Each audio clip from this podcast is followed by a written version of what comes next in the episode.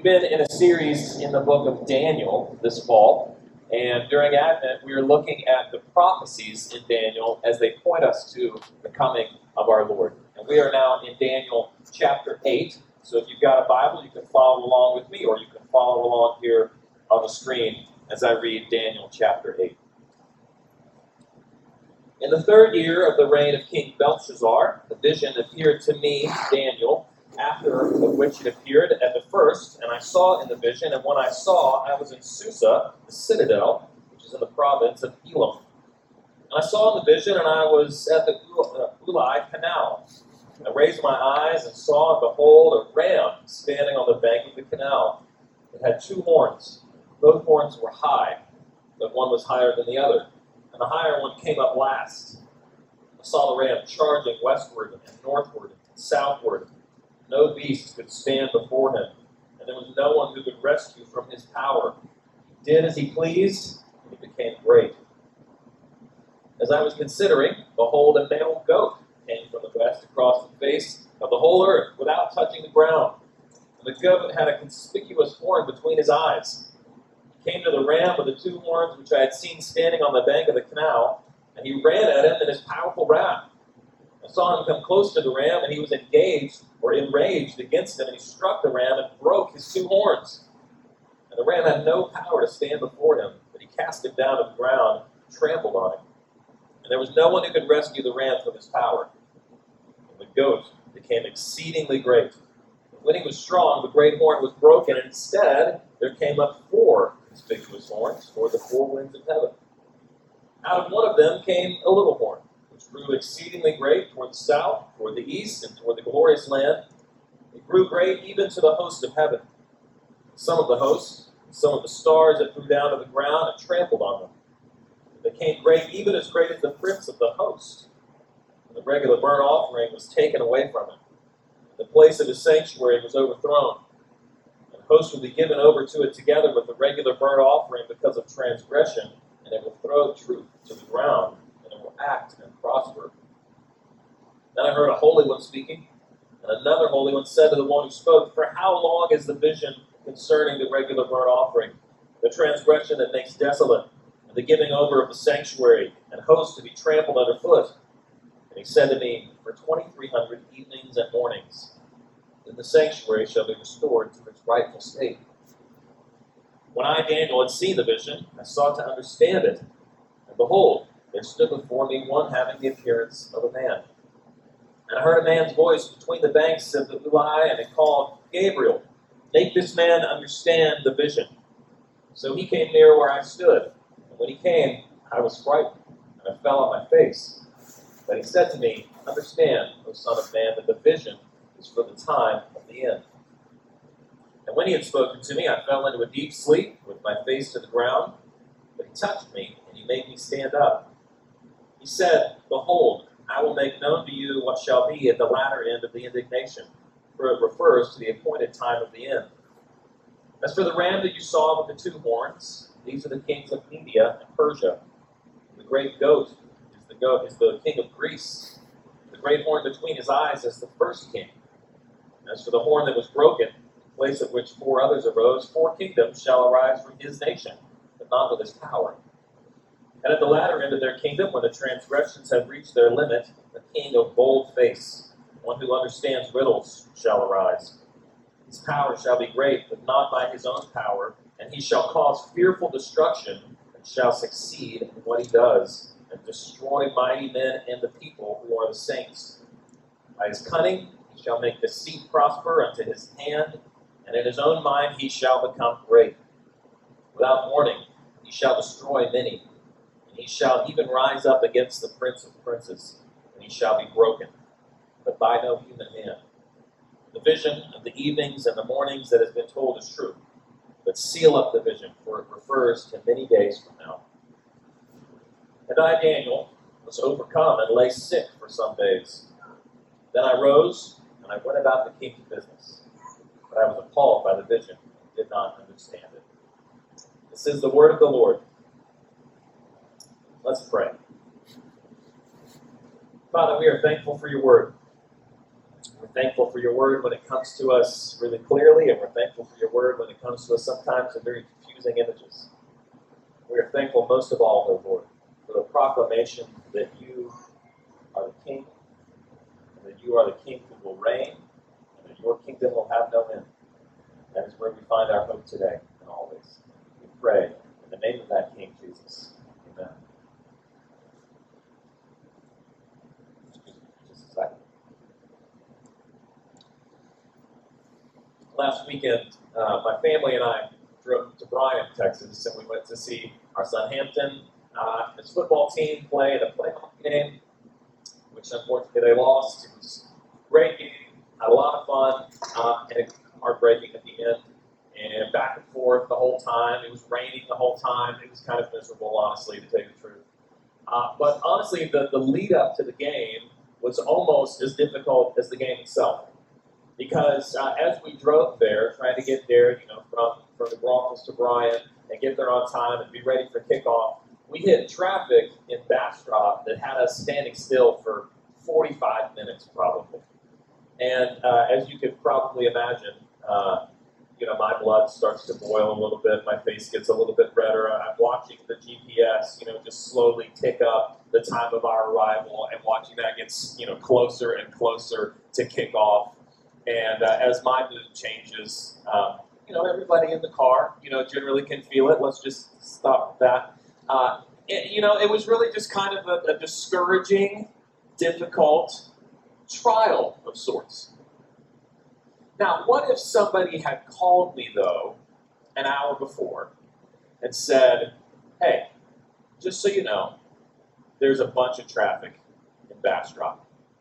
Be prepared. That would have been nice. That would have actually prepared me, right? Maybe I would have even done something different. Maybe we would have left a little earlier. It, it wouldn't have stopped traffic. The traffic would have still been there, but it would have changed the way that I prepared while I went through that hard time. It would probably even change the way that I waited through that hard time. It certainly would have changed my mood and would have been better for everybody else in the car had I been prepared for the difficulty to come. Well, that's actually what's going on in this passage. God is kind of calling his people, and he's saying, hey, just so you know, there's a bunch of traffic up ahead, and it's going to get difficult. Now, let me let me set this up by backing up just a little bit for us. If you were here last week, uh, you, you, heard us read uh, chapter seven of Daniel and talk about some similar things, and I gave you a picture of how to understand uh, this general kind of prophecy, what we call apocalyptic literature. And, and what apocalyptic literature is is the message is almost always the same, and that message is this time is going to end, this time that is filled with conflict and strife and difficulty, it's going to come to a close. And there will be a time of peace and justice and righteousness where God Himself will reign. Apocalyptic literature is almost always a vision of the end of this time and the beginning of a new time. What trips us up oftentimes is the method by which it comes to us, which is usually a bunch of really confusing imagery that we have a hard time understanding. But we also said that not only the message and the method of apocalyptic are important, but also uh, really the purpose of apocalyptic is helpful to remember. And that is to give God's people hope. To give God's people who are living in that current time, the time of conflict and trial, hope for a future that is to come. If you could, uh, if you could encapsulate this in song, uh, it would be uh, A Change is Going to Come by Sam Cooke. Okay, that's apocalyptic literature in a nutshell, is Sam Cooke's A Change is Going to Come. And then we, we shrunk the, the focus down a little bit closer in chapter 7. And God gave Daniel a vision of these four beasts that were these four kingdoms that were going to come and, and wreak havoc really in the world and on God's And then the time that God Himself, the Ancient of Days, and Jesus, the Son of Man, would come and sit on the throne and reign forever in an everlasting kingdom. So we got apocalyptic literature, the big picture. We shrunk it down a little bit in chapter 7, and we saw that uh, the, the kingdoms of this world are going to be pretty beastly, but God is actually going to come and reign. I said, now we've got uh, Journey's, don't stop believing. Okay, we went from a change is going to come to don't stop believing. In chapter 8, we actually get even smaller and we focus really on that time of conflict. What's it going to look like during the time in which we wait for God to come and sit on his throne? And now we've got Tom Petty's The Waiting is the hardest part. And that's really what God is saying to Daniel here and what he's saying to us is that while we wait for our king to come, there is going to be trouble. So be prepared. There's traffic up ahead, so get ready. Let me just kind of recap uh, this dream for us so we can go back and, and maybe understand it just a little bit better. Daniel has a dream. It's a frightening dream again. Uh, it, it must not have been very fun to be Daniel. He had some bad dreams.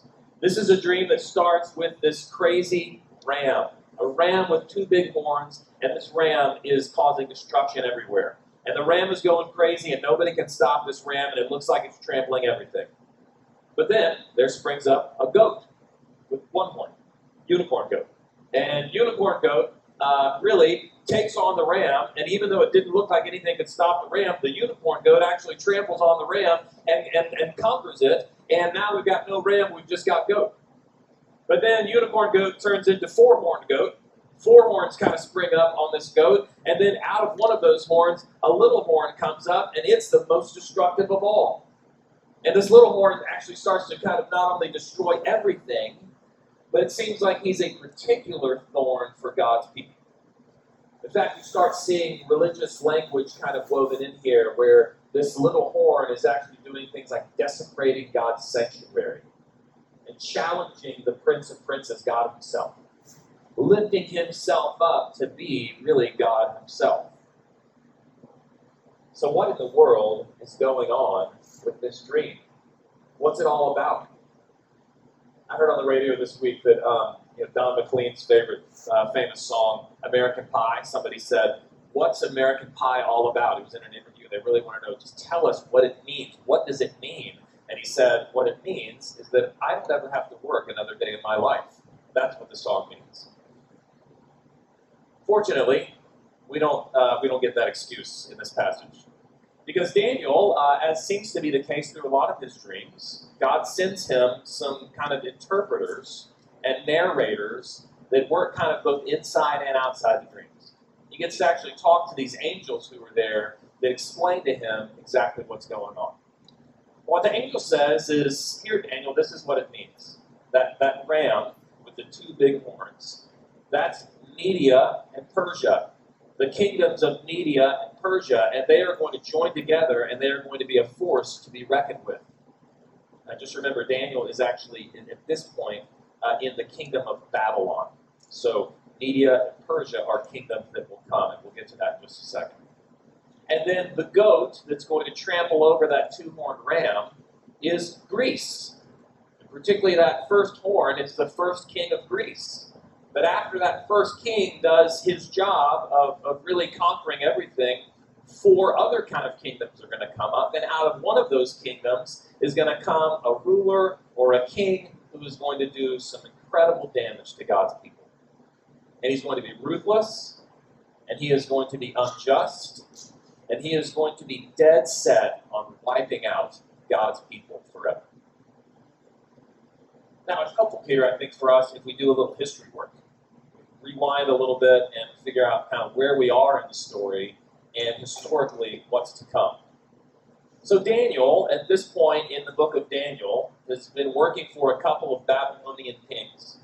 Babylon is the major power in the region at the time. But, you know, as you get toward the end of Daniel's story, and in the book of Daniel, what you see is that there's another world power that would actually come in, and that's Persia. In fact, it's the combination of two world powers, Media and Persia, that combine into one and take over really what is known as the what is known of the of the entire world at the time. It is the world's first real superpower. And when you look on the map, you know you see that it, it's large. It really stretches from the Mediterranean all the way to the Persian Gulf. It takes up almost all of what we would now call the Middle East, with the exception of the Arabian Peninsula. It covers tons of territory. And Cyrus, the king of Persia, Media and Persia together, he does one thing that's really wonderful is that he actually allows the exiles, uh, the, the Jewish exiles who are living in Babylon, to go back to their homeland. So this is where you see God's people go back to Jerusalem. You read in the books of uh, Ezra and Nehemiah the rebuilding of the temple, the rebuilding of the walls of Jerusalem, and God's people settling back in their homeland. But it's really helpful to remember that when they settle back in their homeland, they are still settling under foreign reign. And Persia is in control. And Persia remains in control for a long, long time. It's about 539 BC is when that starts. Well, in about 336, I believe, BC, is when uh, a guy pops on the scene named Alexander. And Alexander is Macedonian.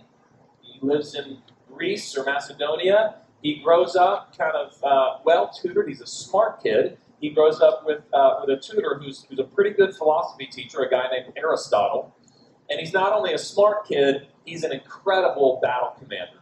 And he takes control of the Greek Empire, and at the ripe old age of about 20, spreads the Greek Empire all the way across what Persia used to have and more. He takes over truly what would have been known as the world at that time and spreads the Greek kingdom all over. Remember, we had this ram with two horns, Media, Persia, and they were conquered by a goat with one horn. That's Greece under Alexander. He's an incredible battle commander. He never loses a battle, actually. He dies at 32, young, uh, actually in Nebuchadnezzar's castle in the, in the Babylon kind of area. Um, nobody really knows exactly how he died, except uh, this, all the stories include wine. And so uh, either he has drunk himself to death, or someone has taken advantage of him, or someone has poisoned him with his wine. But after Alexander dies, that one horn actually, he doesn't have a very good succession plan. And so what happens is his kingdom, vast as it is, breaks up into four separate kingdoms. And they're given to his four main generals. And each of these generals kind of oversees one of these four kingdoms that kind of divides up this vast Greek empire. And you have different ones, and, uh, and, and Israel, God's people that are living in Judah and Israel, are actually, first of all, fall under the, the Ptolemies. Uh, they're, they're part of Egypt. So again, this stretches all the way down to Egypt, all the way across, you know, to Iran, all the way into half of Afghanistan. I mean, it is an, an enormous empire. And so this Egyptian kind of uh, area, the Ptolemies first have control over God's people in Israel, but then actually it's taken over by the Seleucids. And, just hang on a second, this is going somewhere, I promise. Uh, it's taken over by the Seleucid Empire, and there arises a king in that empire whose name is Antiochus and this is a really important guy in history. He's a guy that we actually don't think about much and doesn't get a lot of historical press, but biblically speaking, he's pretty important. Because his goal, his main goal in all of his life and his rule is to eradicate Jewish thought.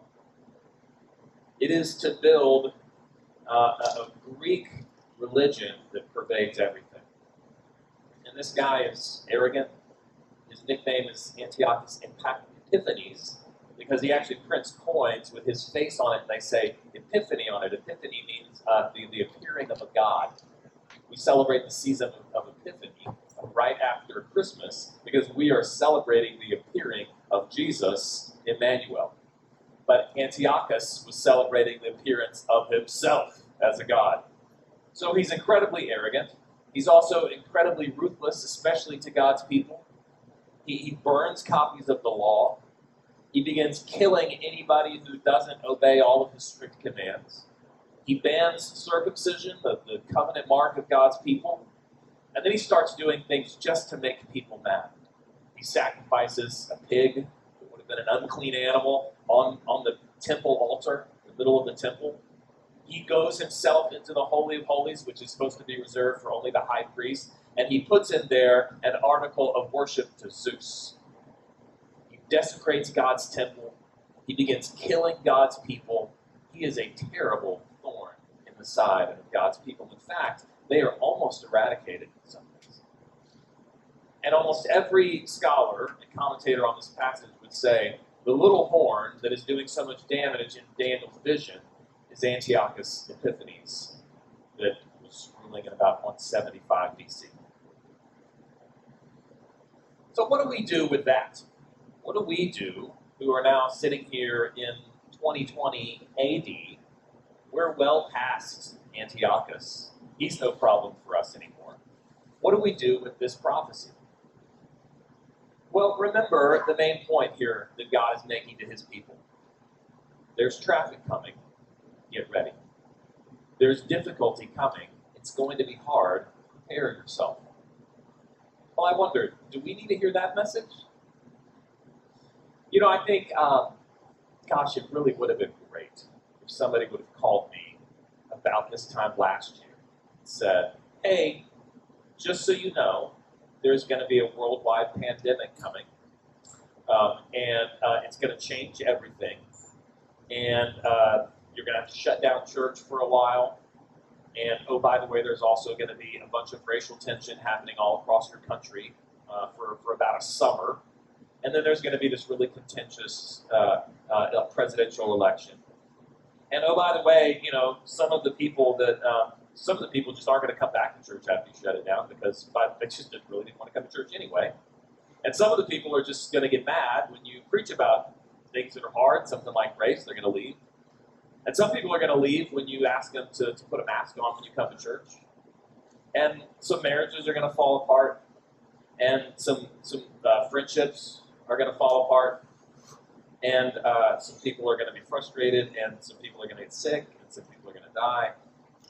That would have been nice to get that call. Hey, get ready for these things. But you know what? Actually, we did get that call. It's in John 15 when Jesus says this to his disciples and to us If the world hates you, know that it's hated me before it hated you. If you were of the world, the world would love you as its own, but because you are not of the world, but I chose you out of the world, therefore the world hates you. Remember the word I said to you a servant is no greater than his master. If they persecuted you, or if you persecuted me, they will also persecute you. Then he spelled it out really plainly to his disciples in the next chapter and said, In this world you will have tribulation.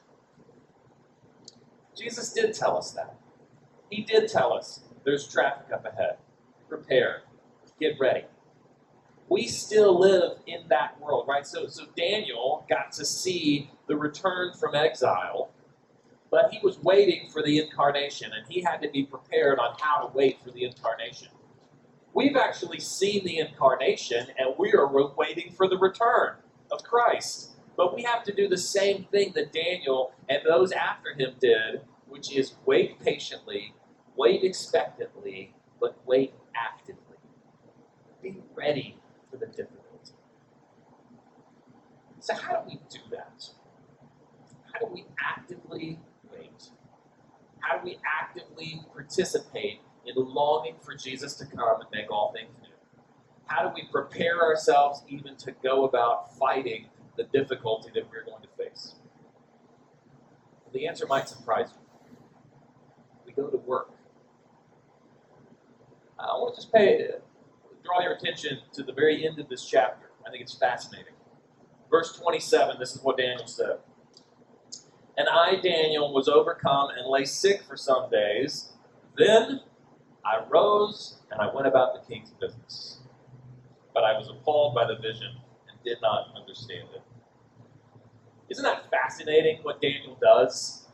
When he is given the vision that A, God is going to come and rule and reign and all of this is going to pass away, and B, there's going to be difficulty in the meantime, you know what he doesn't do? He doesn't say, Well, I'm out of here. I'll just bail out and kind of go form my own little kind of ghetto where I can be safe and wait for Jesus to come. He doesn't say, I will not engage in anything that God has put in front of me. He doesn't say, well, all of these secular empires that are around me, I've already seen how beastly they are, so they're not worth any of my time. He does just the opposite. He goes to work for the king. Matthew told me this week uh, this amazing quote from Martin Luther. He was asked, What would you do if you knew the world was going to end tomorrow? You know what he said? I would plant a tree. I would plant a tree. Isn't that fascinating? God's people have always been called to wait and long for the return of Christ. But in doing so, as they wait, as we long, we do what God has put in front of us to do. We don't bail out, we dig in. We don't move away, we move toward. We do what God has put in front of us because that's the way that God is actually going to make his kingdom come to bear here on earth. And I know sometimes the little things that God has put in front of us can feel pretty meaningless. I don't know if you've ever been um, to a symphony and watched, you know, an orchestra playing, and maybe even like paid specific and special attention to, to one of the members of the symphony. So let's just take, for instance, we're paying close attention to the timpani player. The timpani player, the guy with the big kettle drums, right? And they sound awesome. But if you've ever watched a timpani player in the middle of a symphony, they don't usually do a lot. They do a lot of reading of the music and following along. And then as their time comes, boom, boom, boom, boom, and it's awesome, and it's exactly what the song needs, and it does so much and I stop and I read some music for, you know, another three pages. And then they go boom, boom, boom, boom. And if we were just listening to the timpani player's part and we kind of just, you know, took out everybody else in the orchestra, it would be very boring music. It would not make much sense. It would feel kind of absurd. It would feel kind of pointless. But when you combine their part with all the other parts, the whole sounds glorious that is actually the way that God has made us to function in this world. He's given us our little part to play. We play it faithfully. We do it well. We work hard at it, and you know, sometimes it just seems weird. And we may be asking those questions, you know, does it does it really matter that I get up and go to work every day? Does it really matter that I'm sitting down you know, scrolling through emails that seem to never end? Does this conference call really matter? Does it really matter that I'm filling out uh, reports and budgets? Does it really matter that I'm doing any of these things? Does it really matter that I get up and I make breakfast for my kids in the morning? Does it really matter that I change this diaper? Does it really matter actually that I uh, that I invite my neighbor over for dinner does it matter that I do these things? I mean, come on, I'm working for this secular company or I'm doing good for this secular culture. Does that even have a point? And you know what God's word says? Yes, it does. It matters. In fact, the way that we wait and we long and we anticipate and we say, Come quickly, Lord Jesus, the way that we do that is that we do what God has let me close just with a question for us to, to ponder for a second. What would it mean for you to work more fervently, even as you waited more faithfully? What would it mean for you to work fervently in what God has put in front of you? For His glory, for the good of your neighbor, the world? What would it mean for you to engage in going to work for the King, even as you wait for the real King to pray for us, and then just give us a few moments to ponder that question again. Let's pray. Father, we are thankful for this word that you have given us from Daniel. Uh, it's it's a little discouraging, maybe, to realize there's difficulty ahead. But Lord, we, we look forward to this, even as we look forward to the bigger picture that you are in charge of all things that you are sovereign over all things, and that you truly are making all things new.